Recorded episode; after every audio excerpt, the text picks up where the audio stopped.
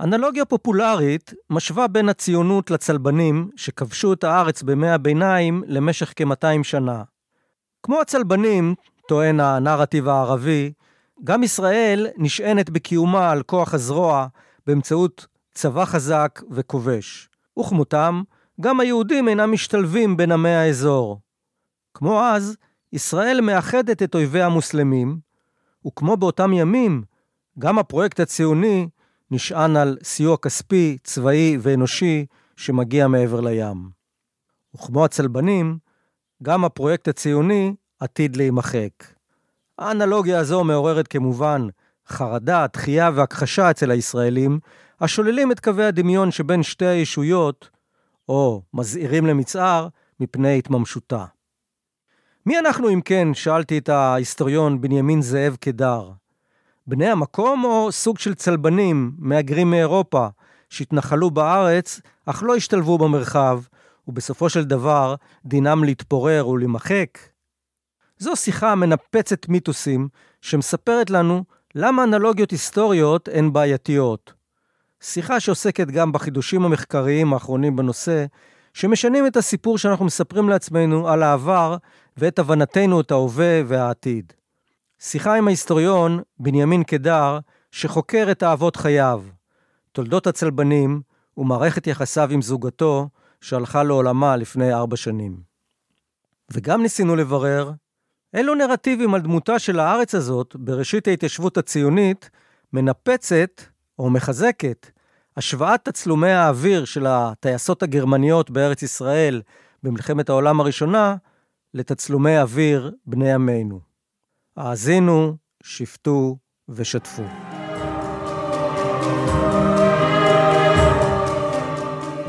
ברוכים הבאים לפודקאסט פרות קדושות, פרות קדושות, פרות קדושות, מיתוסים ישראליים עם יזהר באר. בפרק 48, האם ישראל היא ממלכת הצלבנים המודרנית? היסטוריון חוקר את אהבות חייו.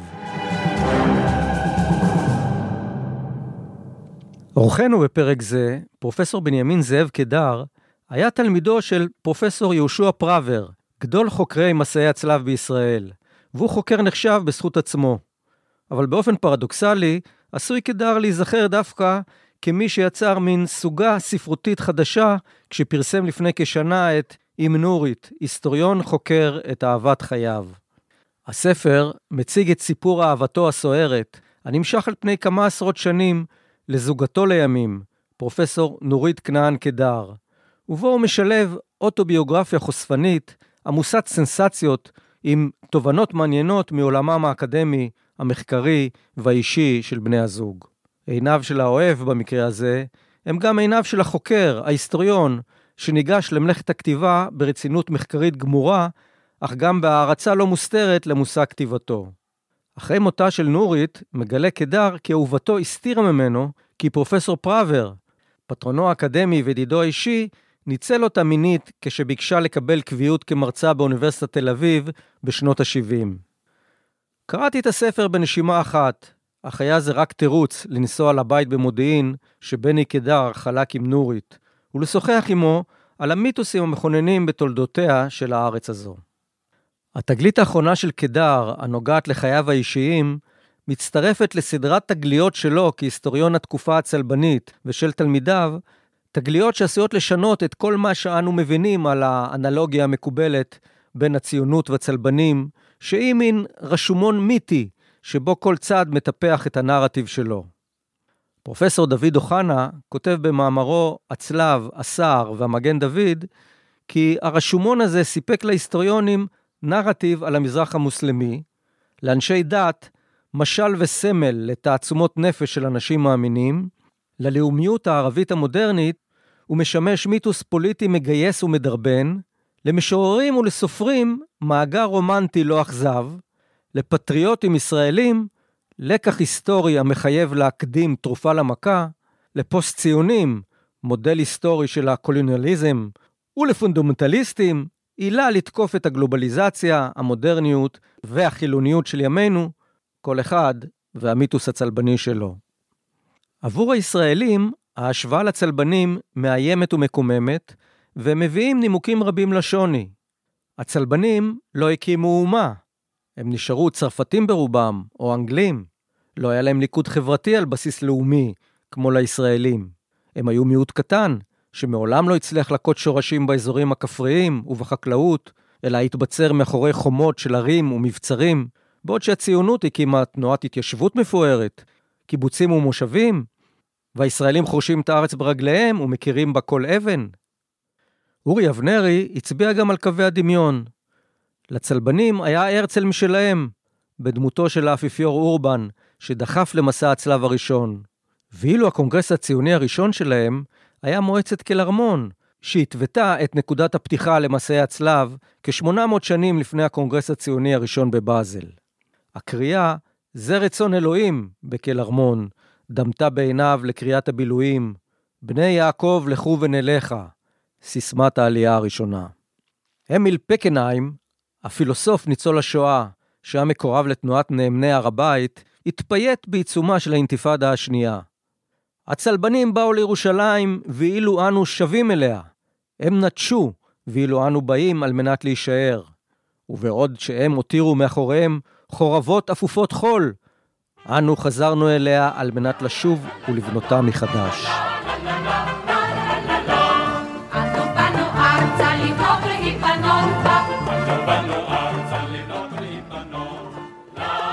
מי אנחנו אם כן? שאלתי את קדר. בני המקום, או סוג של צלבנים, מהגרים מאירופה, שהתיישבו ובנו קולוניות, אך לא השתלבו במרחב, ובסופו של דבר דינם להתפורר ולהיזרק מהאזור? טוב, אני מציע להבחין בין שני דברים. אחד, זאת באמת האנלוגיה ההיסטורית, והדבר השני הוא מחקר היסטורי השוואתי. אלה שני דברים שונים. האנלוגיה ההיסטורית היא בעצם איבר, אם אתה רוצה לומר, אה, אם אפשר לומר כך, אה, הלקוח מעולם הרטוריקה. אה, אריסטו מדבר על זה, כן, שקל לשכנע אנשים על ידי כך שאתה משווה בין שני מצבים ואומר, כפי שהיה אז, כך יהיה עכשיו, וזה מדבר אל האנשים ומשכנע אותם, אבל זה בעצם אמצעי רטורי. וכאשר קם נניח אה, גמל עבד נאסר אה, ואומר סופם של הציונים יהיה כסופם של הצלבנים, זאת רטוריקה. וזה, ויש בזה הרבה מאוד עוצמה. כי אדם זה איך שהוא פועל על דרכי החשיבה אה, שלנו, אה, והרגש, אה, הרגש והחשיבה גם יחד, ויש בזה הרבה נחמה. כן, אנחנו הערבים פעם אחר פעם מובסים, אבל הנה ההיסטוריה מראה לנו ש... ישנה תקווה, ובסופו של דבר סופם יהיה כסופם של אותם צלבנים. ויש בזה כוח עצום, כמו שאנחנו רואים. הרטוריקה כאן פועלת. אה, היא פועלת גם אה, באנלוגיות אה, בצד שלנו. אני לא יודע אם אתה מכיר את הדברים שאמר חיים הרצוג ביום שכבשנו את ירושלים העתיקה.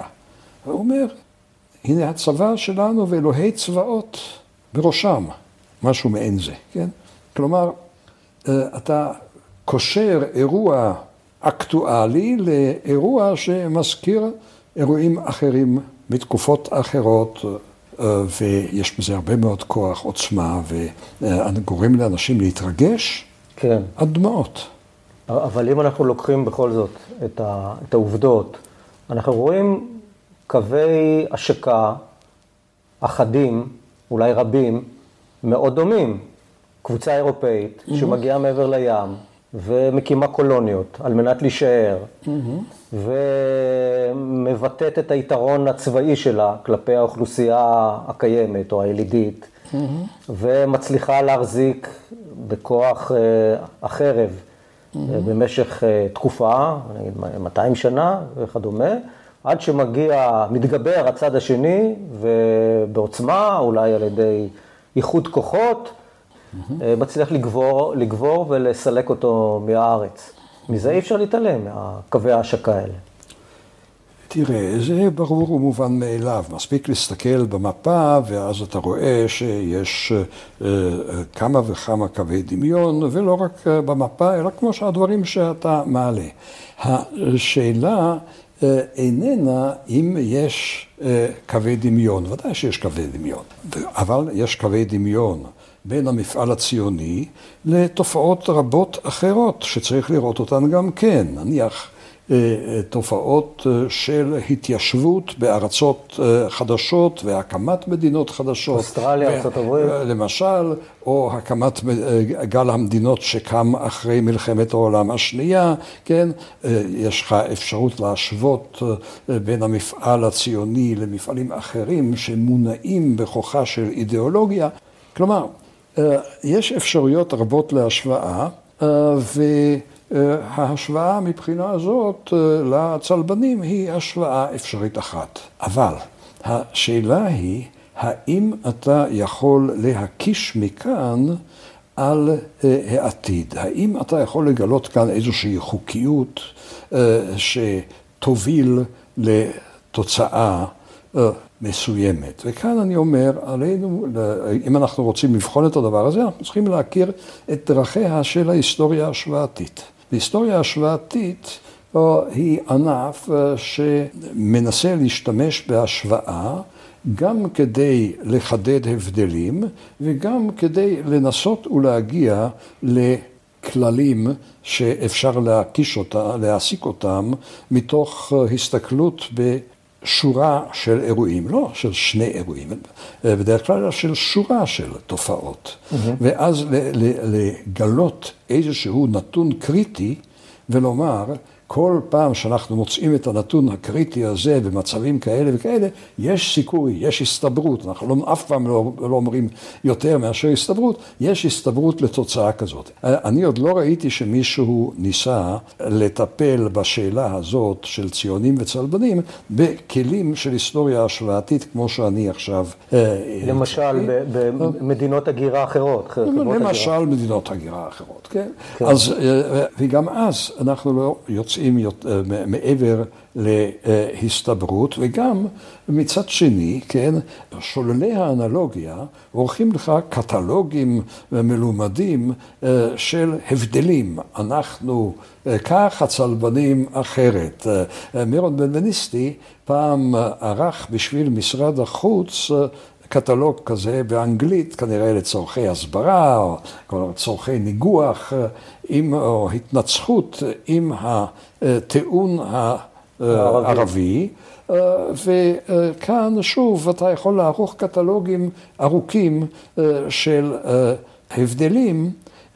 אם קטלוג של הבדלים הוא לא רלוונטי כאן, כי אם אתה יכול להצביע בהיסטוריה השוואתית על יסוד אחד שהוא הקובע והוא שמכתיב את התוצאה, ויש לך אה, אה, אותו יסוד בשניים, שלושה, חמישה מקרים שונים, ואתה קושר אותו קשר סיבתי לתוצאה, אז זה מה שקובע, ולא הקטלוג של עשרים הבדלים שבעניינים אחרים קובע דווקא הדבר האחד. אתה יכול לתת דוגמה ליסוד כזה? אה, תראה, אתה יכול למשל לראות תופעות אה, של התמודדות אה, עם אה, אוכלוסיית ילידים.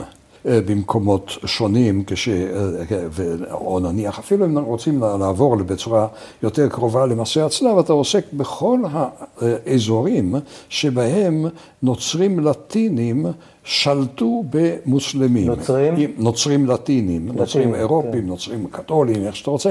אה, אה, נניח אה, ספרד, סיציליה, או הונגריה, כן? כן? והמזרח הפרנקי.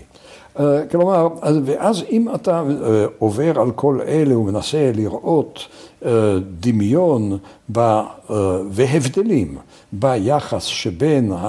הכובש הנוצרי לנכבש המוסלמי, אתה יכול לנסות להגיע לאיזושהי מסקנה כוללת. למשל, אחת המסקנות תהיה שביסודו של דבר הנוצרים האירופים לא הכירו אה, בלגיטימיות של הקיום המוסלמי תחת שלטונם באותה מידה שהם הכירו בלגיטימיות של הקיום היהודי.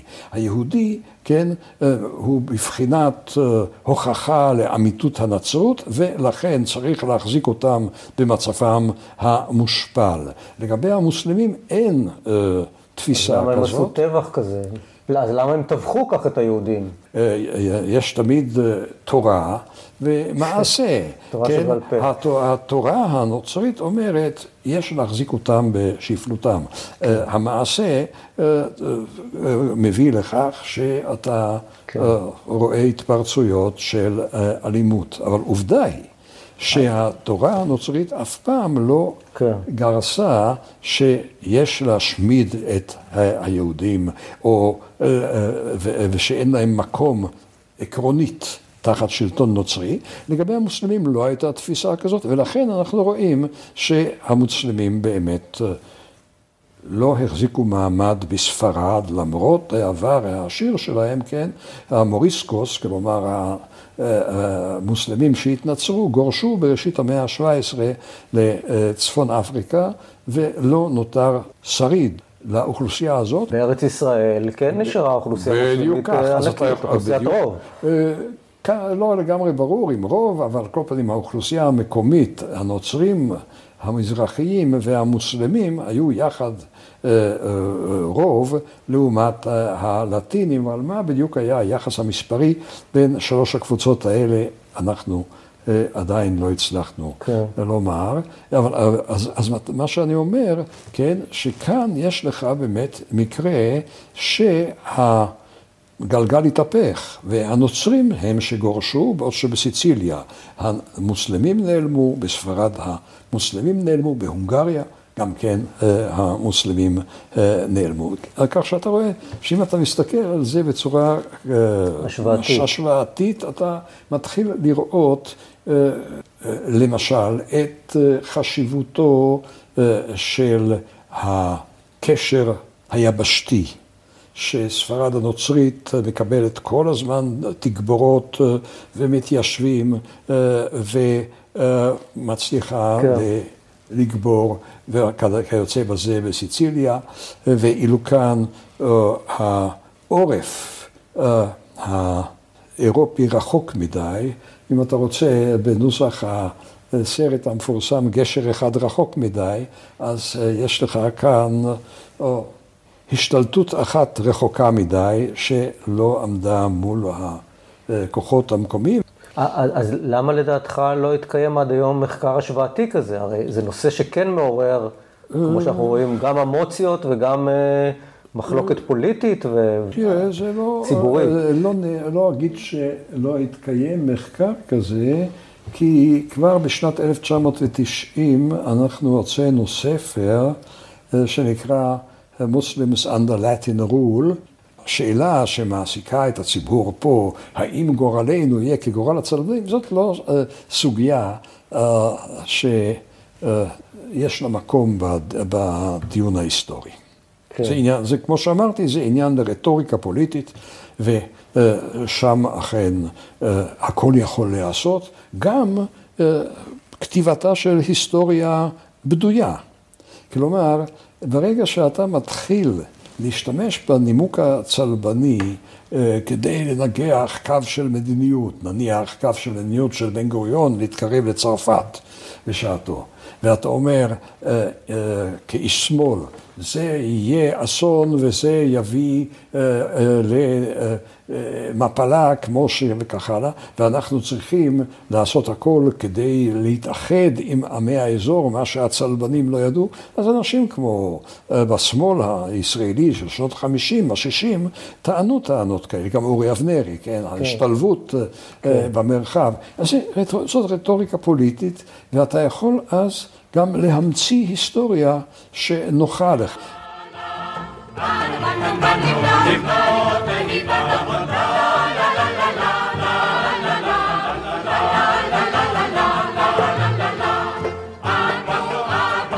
עומד חיים שיבה, כן. היה מנהל בית החולים הנודע, שנקרא היום על שמו, והוא מסביר למה צריך לשמור על היגיינה במעברות. והוא אומר, אנחנו צריכים ללמוד מן הצלבנים. כי מה קרה להם בקרב קרני חיטין? הם ירדו לכנרת, שתו את המים המזוהמים של האגם, אה, כולם לקו בשלשולים, ואז עלו לקרני חיטין ונטבחו כתינוקות על ידי המוסלמים כי היו אה, חולים כל כך. צריך ללמוד מן ההיסטוריה. הבעיה היא כמובן שהצלבנים לא, הפרנקים לא הגיעו לכנרת, לא הצליחו להגיע לכנרת, אבל אם אתה רוצה לטעון טיעון אה, אנלוגי, אז אתה ממציא לך משהו ולהשתמש בזה. אותו דבר אה, אברום בורג. אה, הוא כתב פעם מאמר, אז הוא היה יושב ראש ועדת החינוך של הכנסת, ורצה לשכנע שהנוער שלנו צריך אה, לטייל ולהכיר את הארץ, ואז הוא אומר, למה ניגפו הצלבנים בקרני חיטין? כי הם ישבו בתוך המצודות המעופשות שלהם ולא יצאו ופחדו להסתובב בארץ, לא הכירו את הארץ, לא ידעו איפה המים. כן. טוב, זה הכל, זה הכל, אלה דברים אה, חסרי שחר, הם הכירו היטב את הארץ, ידעו איפה מקורות המים. כל כן. הס, מי שקורא את הסיפור של קרב קרני חיטין יודע שהם ידעו איפה המים, רק לא הצליחו להגיע אליהם. כן. אה, בקיצור, אה, כל העניין הזה מביא אותנו למחוזות של פולמוס, ואז אתה יכול לומר דבר ולטעון טענה והיפוכה כדי לבצר את עמדתך הפוליטית. ואני חושב שהיסטוריון מגחך על הדברים האלה, ולא צריך לתת לזה כן. יד. אבל בוא, בוא נסתכל על הדברים מהכיוון ההפוך. כשאתה מדבר על טענה פולמוסית מהסוג של אם לא נדע להיטמע בימי האזור, יקרה לנו מה שקרה לצלבנים. Mm-hmm. אז זאת יכול, יכולה להיות טענה פולמוסית, אכן. מצד שני, זה יכול להיות גם נכון. תראה, זה לא, לא נובע אה, מן העובדות הקשורות אה, למאה ה-12 וה-13. כלומר, אתה לא יכול להסביר את אה, ההיסטוריה של אז בכך שהפרנקים לא נטמעו בתוך הסביבה. קודם כל הם נטמעו. מי שמכיר את הנושא יודע... היו, היו קשרים הדוקים אה, בינם לבין האוכלוסייה? בוודאי, בוודאי. תראה, אתה נניח, תיקח את... אה, נתחיל מדברים פשוטים כמו אוכל. אתה לוקח את, אה, את רשימת המכסים של עכו במאה ה-13, ואתה רואה שם דבר שכתוב T-A-H-I-N-E, טחינה.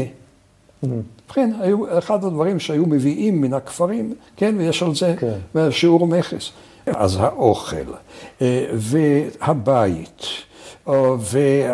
והארכיטקטורה הביתית, תלמיד שלי, אדריאן בועז, כתב את הדיסרטציה שלו על הארכיטקטורה הביתית והראה כמה, איך שיסודות מזרחיים... הדגמים המקומיים. בערים כן, בכפרים לא. בקיצור, יש הרבה מאוד בחיי היומיום. היו קשרים אישיים אדוקים, אתה אומר, בין שתי האוכלוסיות?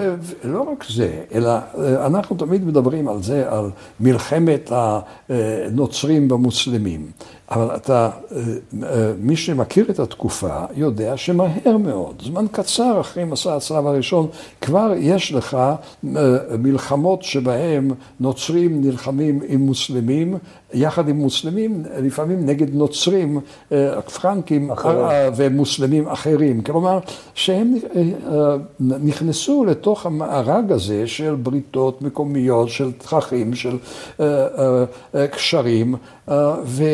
אני כותב על זה אה, עכשיו, אה, יש לך תופעה של אבירים פרנקים שלוחמים בצד המוסלמי. ונשאלת השאלה, מה עושים איתם? איך, אה, איך מפרשים זה? לא איך מפרשים אותם, אלא איך מענישים אותם. כלומר, בשביל כן. בני התקופה.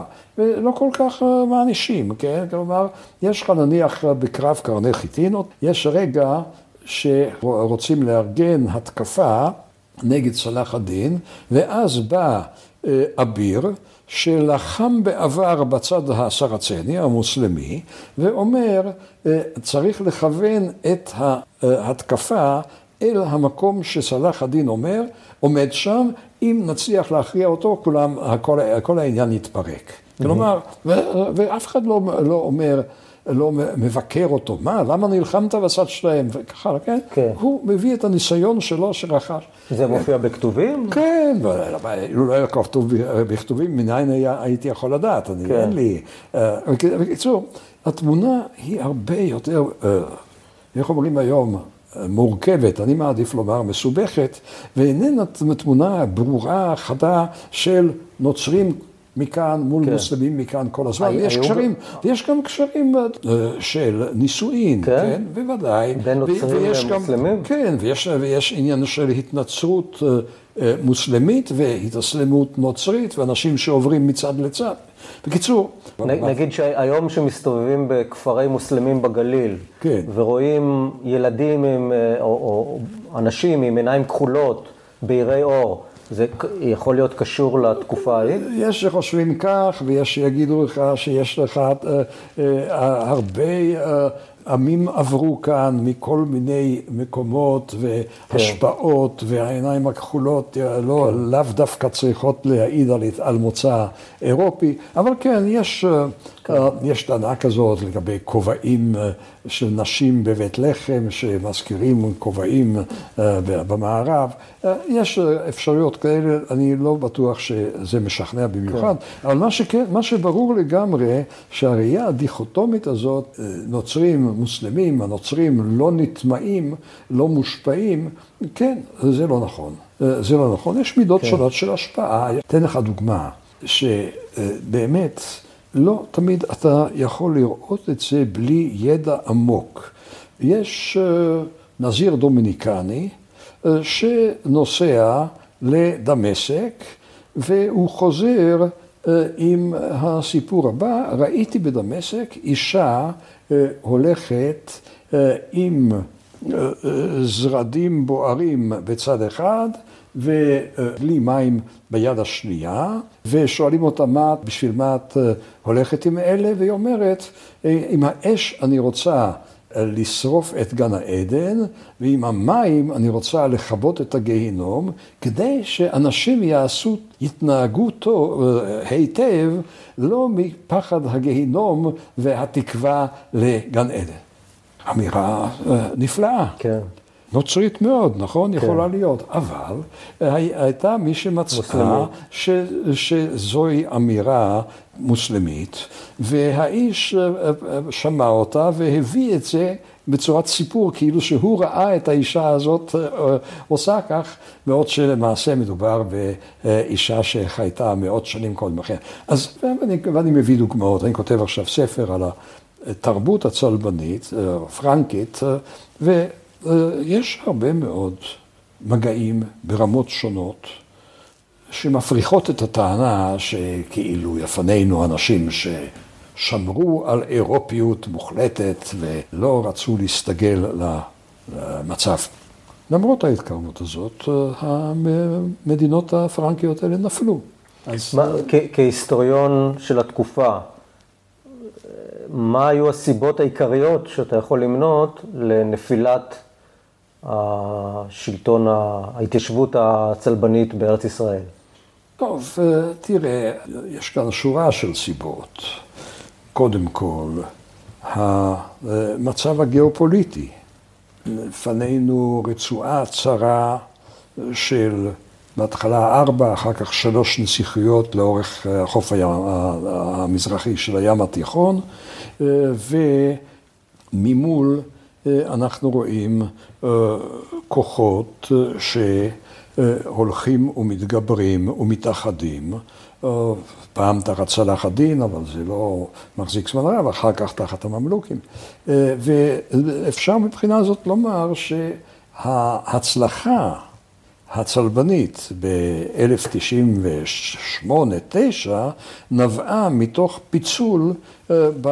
העולם המזרחי הזה, לא ערבים, ערבים אז זה בעצם בדואים, אה, המוסלמי, ואילו אה, אחר כך אה, משקל מצטבר של הצד האחר היה גדול יותר, אלה דברים שכבר, אני לא אומר אותם, הם לא חדשים, הדברים כבר נאמרו. כן. אז, אז יש העניין הגיאופוליטי, יש העניין של היחלשות הקשר, או בוא נאמר הרעיון הצלבני באירופה, חוסר היכולת לייצב את המשדר הפנימי וההתרסקות בעצם של הממלכה לגורמים שונים ותוך מאבק ביניהם, נניח המלחמה בעכו בין ג'נובה לוונציה.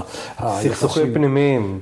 כן, כלומר, כאן דווקא בהתחלה יש לך הרבה יותר לכידות, ועם הזמן הלכידות הולכת ופוחתת.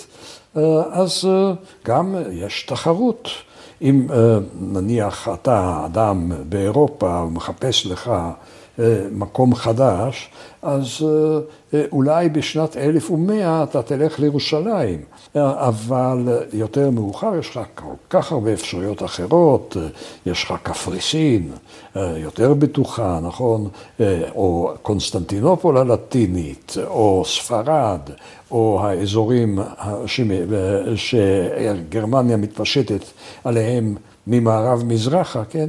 כלומר, אה, אה, נניח אם יש בעיה של אוכלוסייה של תאבה לאדמה, אז זה לא המוצא היחיד, בכלל לא. כן. אה, איזה מקום תפסו החיכוכים הפנימיים והמחלקות הפנימיות בתוך הקהילה הצלבנית?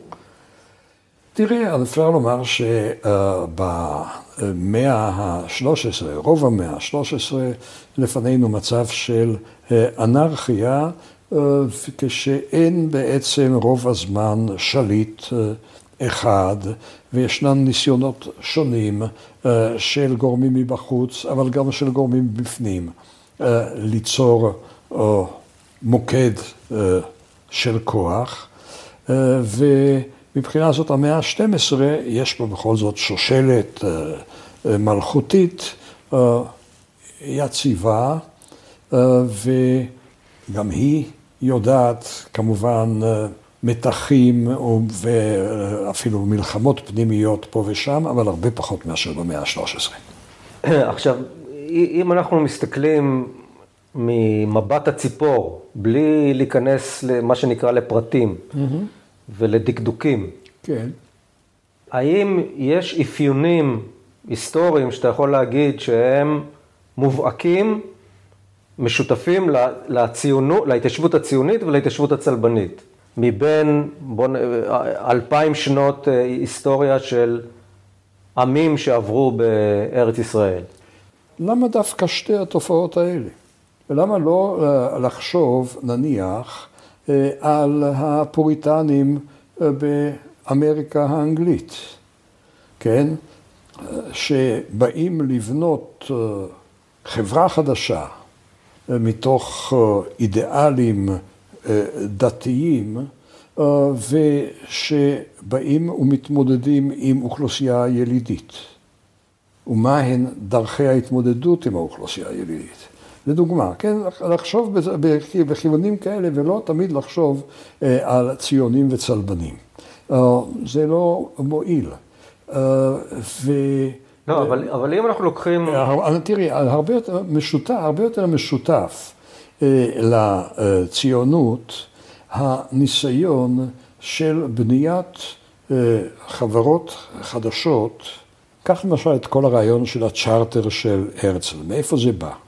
הוא חושב על הדרכים שבהם הקימו אה, אנגלים וצרפתים והולנדים ישויות חדשות, שצריך להיות כאן איזשהו אקט של הקמת חברה שמגייסת אנשים, מגייסת כספים ובונה את הישות החדשה. זה הרבה יותר דומה מאשר אה, העניין הצלבני. אה, צריך גם אה, לראות עוד דבר. גם עמוס עוז אמר את זה, אגב, בהרצאה האחרונה שלו. הציונות נובעת מתוך מצוקה.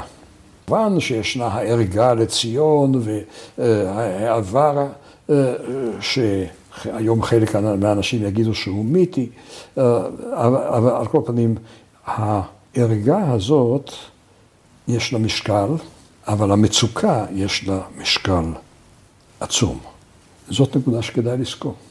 אבל אני, אני אטעה אם אני אומר, שאם אנחנו מסתכלים על, לפחות על 200 השנים האחרונות, שלא האנגלים ולא הצרפתים שבאו מאירופה ללבנט, לא באו כדי להישאר, במובן של להקים קולוניות עם מתיישבים שלהם וכדומה, ודבר שכן עשתה הציונות וכן עשו הצלבנים.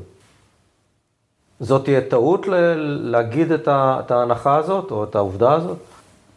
האנגלים באו לניו אינגלנד כדי להישאר שם, והם הקימו את מסצ'וסטס, את רוד איילנד, את קונטיקוט. הצרפתים באו למה שקנדה כדי להישאר שם, והקימו כן. את קבק, נשארו שם. כן. בוודאי. וכך ש... שהיו יבשות, יבשת חדשה. חדשה וריקה למחיצה. לא, לא, לא, לא. הריקנות הזאת, כן, מוטב לא להגזים בה. תסתכל, תקרא את, ה, את ההיסטוריה. כן, בהחלט הם באו לשם כדי להישאר, כדי להקים חברה חדשה. חברה חדשה טובה יותר. כן. כפי שהם הבינו אותה. כן. אז, אז אם עכשיו אני פונה אליך לא כהיסטוריון, אלא כאדם פוליטי, אני מניח שאתה גם אדם פוליטי חוץ מהיסטוריון, mm-hmm. יש מקום שבו נוגעת לך האנלוגיה הזאת שעושים בין הצלבנות והציונות? Mm-hmm. תראה, אני כהיסטוריון אה, רואה את העוצמה האדירה של האנלוגיה הזאת, שילדים ערבים גדלים על האמונה הזאת שההיסטוריה מבטיחה להם אה, ניצחון. שההיסטוריה וזה, ו- וכהיסטוריון אני רואה, זה, זה כוח שמוכרחים להתחשב בו, שאין לזלזל בו, שחייבים להכיר אותו. מה, מה זה נותן, האמונה הזאת, גם אם היא לא ריאלית, מה זה, איך זה משפיע על המציאות? זה משפיע כמו שהאמונה בביאת המשיח משפיעה על אנשים שמאמינים במשיחיות זאת או זאת או זאת. כן. זה כוח אדיר. כן. ואז אתה רואה אה, כיצד, כן, אדם כמו חפז אל-אסד, כן, אה, שמציב בתוך דמשק את הפסל ששם רואים את צלאח א-דין ומובלים כשבויים השליטים הפרנקים, כן? זה בשבילו לא רק הנצחתו של אירוע היסטורי, אלא גם הצבא של, הייתי אומר, כמעט עיקר אמונה. כן, כי עם כנראה לא יכול בלי מיתוסים, כאלה או אחרים. אוקיי, אוקיי. טוב, אז, אז, אז זה בהחלט, כן. זה, ולכן כהיסטוריון אני מכיר בדבר הזה, ולא רק מכיר, אלא אני חושב שעלינו להבין את האמונות של הצד השני, את המצוקות שלו, את העלבונות שלו, את הסבל שלו. כן? וזה אני אומר גם כהיסטוריון וגם כאדם פוליטי, כן?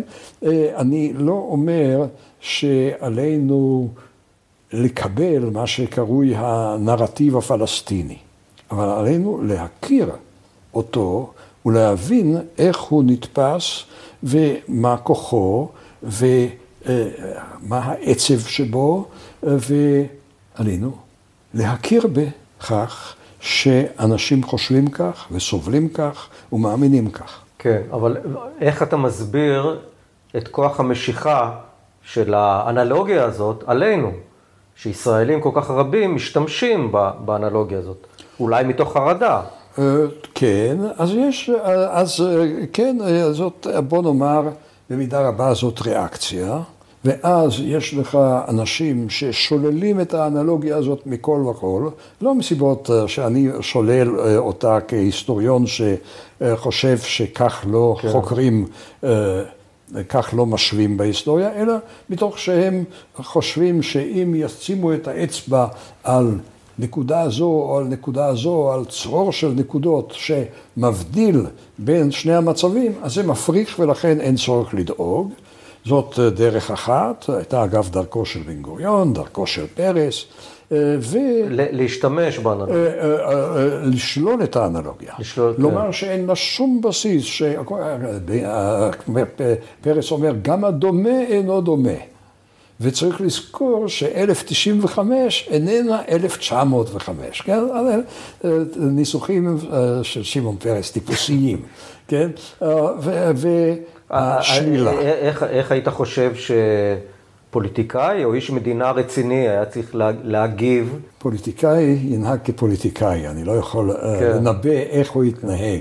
אני אה, רואה, איך, אני רואה איך פוליטיקאים מסוימים מתנהגים. אז יש מצד אחד השלילה, כן. יש מצד שני האמונה שכן, אה, זה יכול להיות משהו שניתן ללמוד ממנו. אז יש גם אסכולה כזאת שאומרת, הבה נלמד משגיאותיהם, שלא נחזור עליהם, ויש כאלה שמשתמשים באנלוגיה הזאת כדי לנגח את היריב, כן?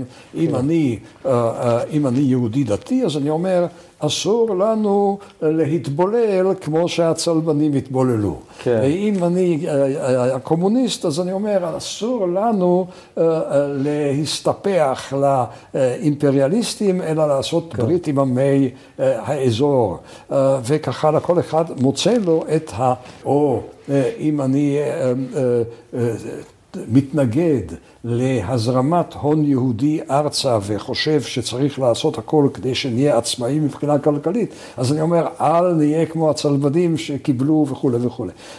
ואין לדברים האלה סוף, כי אתה יכול להשתמש בזה כמו בפלסטלינה, אתה יכול לבנות מזה פעם גשר ופעם מגדל ופעם כביש וככה. כן. ההיסטוריה היא גם דינמית, וב-67' קרה משהו למדינת ישראל ולעם ישראל. וישנו את אה, מפעל ההתנחלות, ההתנחלות שמשגשג, כמו שאנחנו רואים. כן. והוגים שונים, מבקרים שונים, אמרו ש, שהפנומן הזה, הוא הצמיח מין מפלצת דו-ראשית. כנענית מצד אחד, עצים ואבנים, קברי קדושים וכדומה, וצלבנית מצד שני. במובן הזה ש, שכבר אנחנו, אה, יש מדינת שילוח. זאת אומרת, מדינת ישראל ששולחת את המתנחלים קדימה, ו- ו- ובמובן הזה היא מתקרבת יותר למודל הצלבני. אתה חושב שלמציאות המשתנה ב-67' ול, ולפרויקט ההתנחלות, יש איזשהו say במכלול הזה שאנחנו מדברים עליו? טוב, כמובן שאני מכיר את הטענה הזאת שאחרי 67' אה, הציונות הפכה ל... קולוניאליסטית, ויש לה קולוניות אה, בחברון ובאריאל, כן, אה, וגם הקישור לצלבנים, זה, אז כמו שאני אומר, אפשר כל דבר להכניס מתחת למטריה הזאת אה, של דחליל האנלוגיה. אה, הצלבנית, כי זה באמת דחליל שאתה יכול לעשות בו אלף ואחד אה, שימושים, וזה אה, כן. ישכנע מי שרוצה להשתכנע. כן. אבל אני לא חושב שיש לזה כוח הסברי. כן. לא, לגבי מה שקרה ב-67', לא. כן. אני קראתי גם מה ש... שפראוור, גם כן הוא ניסה... לא, לא ליפול למלכודת הזאת של האנלוגיה. אה, אה, תראה, אני חושב שהכיוונים המחקריים שלו הושפעו מן האנלוגיה. כלומר שהוא התמודד עם האנלוגיה הזאת בצורה סמויה. כן. זה שהוא דיבר על אותם רכיבים, הקשר עם אירופה, היקף ההתיישבות הכפרית, החקלאית, כן. יחסי הכוחות, גודל האוכלוסייה הפרנקית מול האוכלוסייה הלא פרנקית.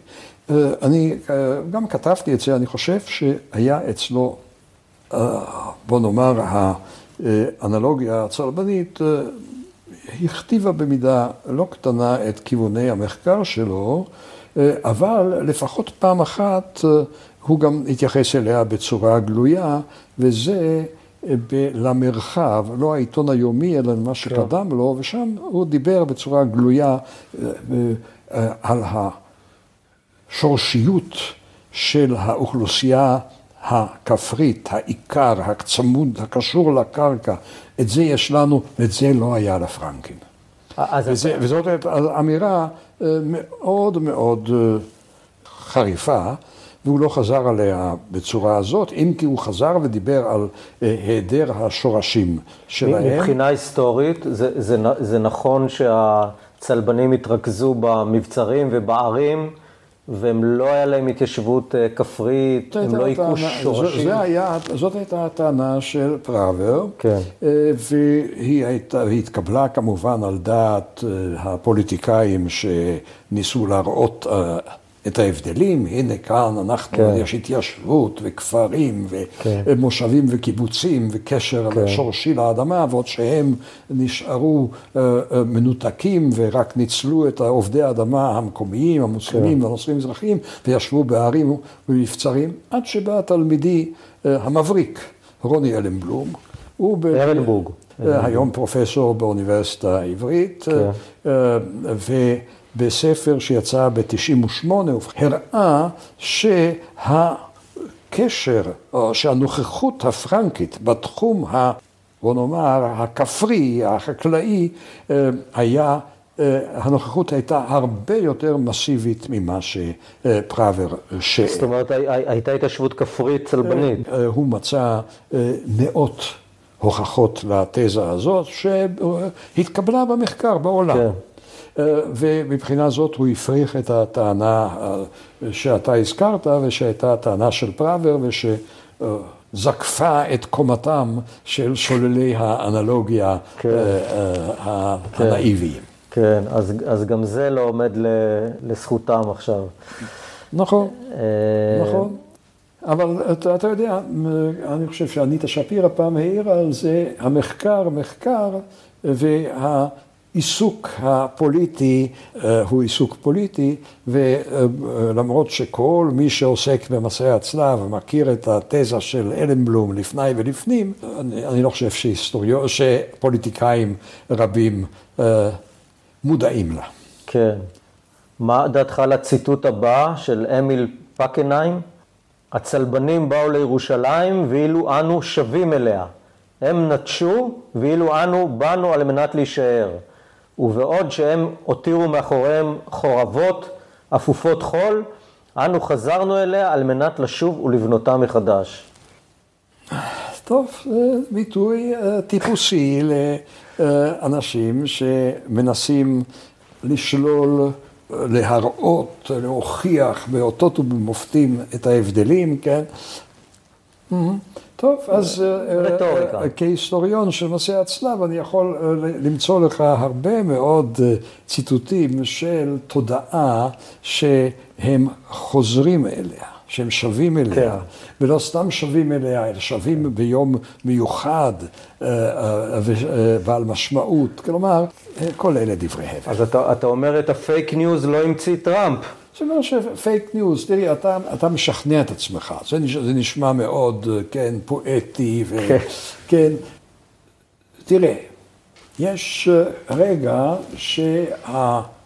שהפרנקים וגם הצלבנים, פרנקים זה אלה שיושבים בארץ, הצלבנים זה אלה שבאים מבחוץ, מבחוץ, צרים על אה, איזו עיר, אה, נדמה לי שזאת אה, קיסריה, וה... ויוצא נציג מוסלמי, הוא מדבר עם, ה, עם ראשי הנוצרים, והוא אומר, מה אתם באים לכאן? הרי או, אה, אתם מאמינים בדת שאוסרת על אלימות. למה אתם באים להילחם נגדנו? ועונים לו, אנחנו חוזרים לקבל את מה שהיה שלנו. להחזיר את מה שהיה כן. שלנו, כן. וזה, וזה מוטיב חוזר. אז כן, אתה יכול לנסות להתעלם מדברים כאלה, כמו ש...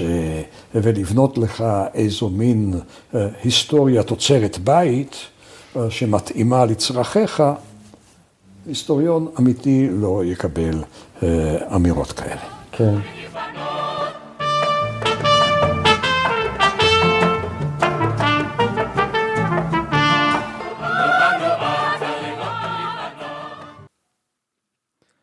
הנרי קיסינג'ר הגדיר פעם טרגדיה אינטלקטואלית כמפגש בין תיאוריה גדולה ויפה לעובדה נבזית אחת.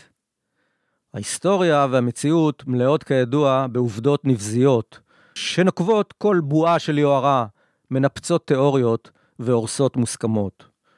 לא פחות מהוויכוח האינסופי על תקפות האנלוגיה הציונית צלבנית, מתחולל מאבק נרטיבי על דמותה של ארץ ישראל בראשית הפרויקט הציוני. האם הייתה הארץ ריקה באמת, כפי שגרסו כמה מאבות הציונות? או שמא מילאו את הארץ יישובים ערבים, שדות ופרדסים, שרובם הוחרבו על ידה? נדמה שקדר מחזיק בתשובה אובייקטיבית למדי. לפני שנים אחדות, לאחר שהצליח לשים את ידו על תצלומי האוויר של הטייסות הגרמניות בארץ ישראל בימי מלחמת העולם הראשונה, השווה אותן קדר לתצלומי אוויר עדכניים מתקופתנו. התוצאה, ספר תצלומי אוויר יוצא דופן, שכותרתו מבט ועוד מבט על ארץ ישראל. התעסקת בפרויקט של המבט ועוד מבט על ארץ ישראל דרך התצלומי אוויר, mm-hmm. שזה היה קודם כל רעיון נפלא. אה, איך, איך הגעת לזה? תראה, באופן כללי, אה, אני אה, מחפש דרכים חדשות כדי להשיב על שאלות ישנות.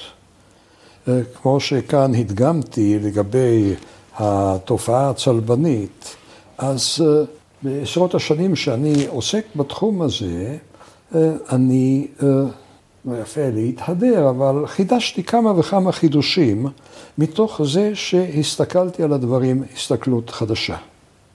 ואחר כך אנחנו עוברים ליום של קטנות, יום קטנות, חולין, עוסקים בביצורים, עוסקים במסחר, שוכחים את הלהט הדתי ו... כשזה כל תכלית חייהם. זו דוגמה אחת. או נניח, אה, אה, ניקח את אה, החקיקה הראשונה של הממלכה, התקנות ש... משהו שאיש לא חשב עליו קודם לכן. אני לא זה שהולך בדרך המלך, אלא מחפש זוויות חדשות בכל מה שאני עושה. מה רצית להראות בספר על הצילומים, או בפרויקט ההשוואה בין הצילומים? אז כאן גם כן אותו דבר, כן? אנחנו מדברים על ההיסטוריה של הארץ במאה העשרים, ושוב, שבויים בקונספציות או בנרטיבים. ישנו הנרטיב האומר, הייתה ארץ ריקה, אנחנו הפרחנו אותה, ייבשנו את הביצות, אה, הקמנו אה, ערים על חולות, ומה שהיה כאן אה, זה משהו שדומה לתיאורים של מרק טוויין, כן, ארץ עלובה, מזוהמת, חסרת תקווה. ואנחנו הבאנו לכאן כפרים פורחים, ערים, אה, וישנה תמונה שנייה, שהיא תמונת הראי של התמונה הראשונה, שאומרת, הייתה כאן ארץ פורחת, יפו מוקפת פרדסים, אה, שמייצאת את התפוזים שלה אה, לארצות רחוקות, כפרים, ערים, ובאו הציונים האלה והשתלטו על החלקים הכי פוריים וגירשו אותנו משם. אוקיי. אוקיי. עכשיו, מה שנקרא, התמונות מדברות בעד עצמן. מה שאני, מה שאני עשיתי הוא לנסות להראות מה באמת היה. ואני יודע שהיום אומרים, אין לך דבר כזה כמו אמת אובייקטיבית. אבל התצלום האווירי הוא אכן אובייקטיבי עד גבולות מסוימים. אם הוא מכסה 100% מהתחום הנבדק. לא. אה, אה, אה, ובקונטקסט. זה, זה, זה, זה כמעט בלתי אפשרי, אבל במה הוא אובייקטיבי? נניח שאני מצלם, משיג תצלום של, כמו שהשגתי, של ראש מפרץ עקבה ב-1918, ואני רואה בדיוק מה היה, מה לא היה. אני רואה את, את עקבה אה, אה, עם זכוכית מגדלת, אני אפילו יכול לגלות שם את המצודה שלה, אני רואה את המזח הקטנטן שלה, אני רואה שדות, שדה, מנחת אה, בריטי, כן?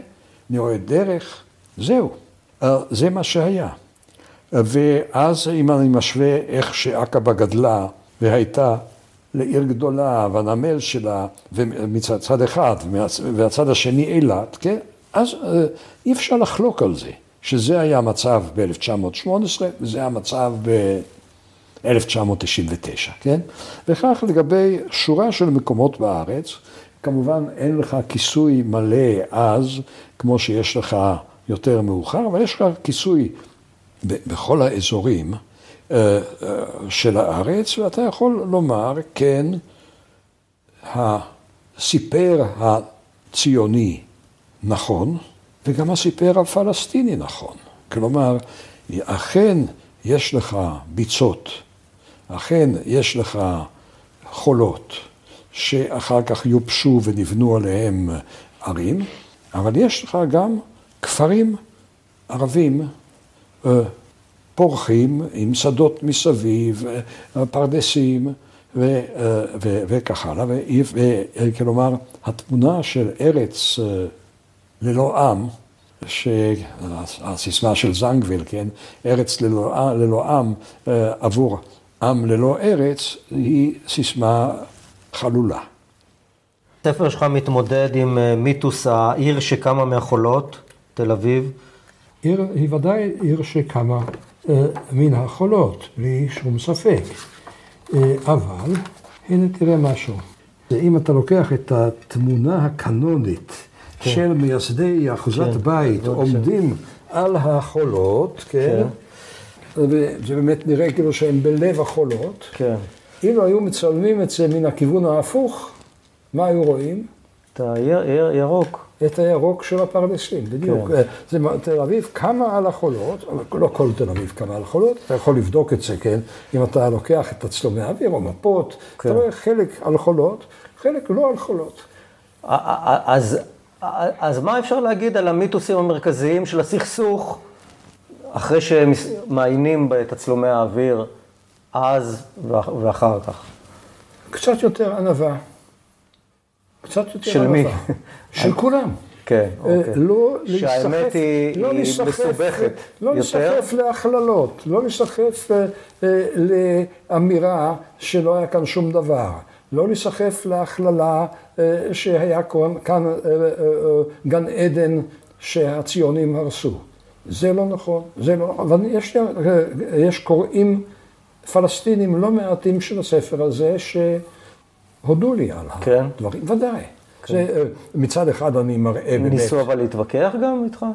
אין, אי אפשר אי אפשר להתווכח. אי אפשר להתווכח. לגבי המקומות שישנם פה, ותראה, אז יש, אני, אני מראה איך כפרים נמחקו, וכלומר, אה, תהליכי הרס, תהליכי בניין. שאלתי אותו איך הוא השיג את תצלומי האוויר בני המאה ויותר. הייתי פעם מוזמן אצל אה, תלמידה של אשתי, וישב על ידי אה, מנהל מכון גוטה בתל אביב. כשהוא שמע שאני עוסק בתצלומי האוויר, הוא אמר, אתה יודע, לפני כמה זמן אה, נתנה לי ידידה גרמניה כמה עשרות תצלומי אוויר של הארץ מימי מלחמת העולם הראשונה. ניסיתי לעניין אנשים פה ואף אחד לא רצה, החזרתי את זה אליה. נו, אני כמובן, תוך זמן קצר הייתי אצלה, וקיבלתי את, בין השאר את התצלום הזה, נפלא. שהוא תצלום נפלא ביותר. זה הטייסת ה-304, לא? זה 305, שכמעט שלא ידעו עליה. איפה היא חנתה? אה, בדרעה. דרעה? כן, אה, בסוריה. מה שהיום סוריה, כן. טסו כל הדרך לאילת. ולעקבה וחזרו. אני רואה שהיו מצלמות די איכותיות. מצוינות, ב... של הגרמנים, הבריטים פחות. זה, אה, עכשיו, האישה שנתנה לי את זה הייתה בתו של מפקד טייסת 305. והיא שמחה מאוד לתת את זה למישהו שמבין את חשיבות העניין, ואני ניצלתי את זה, ואני גם נתתי את זה אה, בשעתו לנסיך חסן, שמתעניין בתצלומי האוויר של עבר הירדן, כי הם חנו בעצם בעבר הירדן, ורוב התצלומים הם כן. של עבר הירדן. לסיכום, אה, שני העניינים אולי. כש, כשיש אה, מיתוסים פוליטיים או. לאומיים, כן. הם, אולי הם אה, משקפים בעיקר אה, צורך פסיכולוגי רגשי. צורך אה, רגשי שמתועל הוא לפוליטיקה, הוא מנוצל על ידי הפוליטיקה. ומהו הצורך, הצורך הזה? אנחנו צודקים, אנחנו חזקים, אנחנו נצחיים. אתה מחזק את האמונה של עצמך באלף דרכים ואחת, ופעם זה על ידי כך שאתה משכנע את עצמך אה, שכולנו יפים וכל מעשינו טובים, ואילו הצד השני הוא רשע מרושע. ופעם אתה משכנע את עצמך אה, שכל ניסיון אה, לזרוע ספק בהצלחתנו וצדקתנו הוא מרושע וחסר יסוד. והיסטוריון צריך לדעת למצוא את הדרכים לעסוק בדברים שאפשר לעסוק בהם בצורה רציונלית. ו- ומיתוסים אה, מנוגדים, או, או של לאומ, לאומים משני צידי הקו של הקונפליקט, הם בדרך כלל מהסוג של תמונת מראה של הצד השני? לא בהכרח. נניח אם תחשוב איך ראו ה... האנגלים והצרפתים את הגרמנים במלחמת העולם הראשונה, אני לא חושב שיש כאן תמונת מראה. הם ראו את הגרמנים כהונים, כפראים, כרצחניים ואכזריים. אני לא חושב שהייתה תמונה כזאת אה, בצד הגרמני, אה, על כל פנים לא, לא לגבי האנגלים. עמים יכולים להתקיים בלי מיתוסים? אולי זה צורך כמעט הישרדותי אני חושב שתפיסה אה, ההומניסטית היא שאתה מנסה להכיר את המציאות ככל שהדבר ניתן, ואתה לא נאחז אה, אה, במיתוסים. מה אם כן מאחד, יכול לאחד קולקטיב, עם, אם אין לו מיתוסים? אם אין לו גיבורים מומצאים או אמיתיים? אמונה בעקרונות יסוד, לא במיתוס, אלא בעקרונות יסוד. תחשוב אה, על הרפובליקניזם בצרפת, את כוחו העצום, את היכולת שלו אה, להתמודד אפילו עם פרשה כל כך נוראה כמו פרשת דרייפוס, שאומנם המשבר גדול, אבל בסופו של דבר אה, הצדק יצא לאור. זה לא בגלל מיתוס, זה בגלל אמונה שיש חוק, שחייבים לשמור על החוק, שאי אפשר לבדות ראיות ולהקים בניין על יסודות של שקר, של רמייה, של עלילה, כן? זה, זה, זה המאבק של תומכי דרייפוס נגד הימין של אז. כן. אז אין כאן, זה לא עניין של מיתוס, זה עניין של ערכים, זה עניין של תחשוב נניח אה, על ארצות הברית. האם ארצות הברית אה, היא ארץ שמיתוס עומד ביסודה, או היסטוריה, חוקה, אה, אמונות יסוד, שיש דברים שאין או לא ראוי לערער עליהם, כן? אז אנחנו, כמובן אנחנו רואים היום שגם הבניין הזה הוא לא מוצק כמו שחשבנו.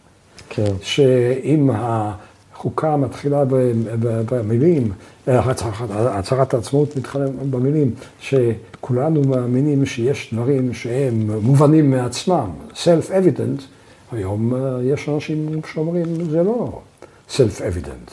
אם אה, אתה שואל את טראמפ, טראמפ אומר, לא, אני לא חושב שבני אדם שווים. כן. אה, אבל בכל זאת, אז ומי ינצח בסוף? היסטוריון בדרך כלל מומחה אה, לעבר ולא לעתיד, כידוע.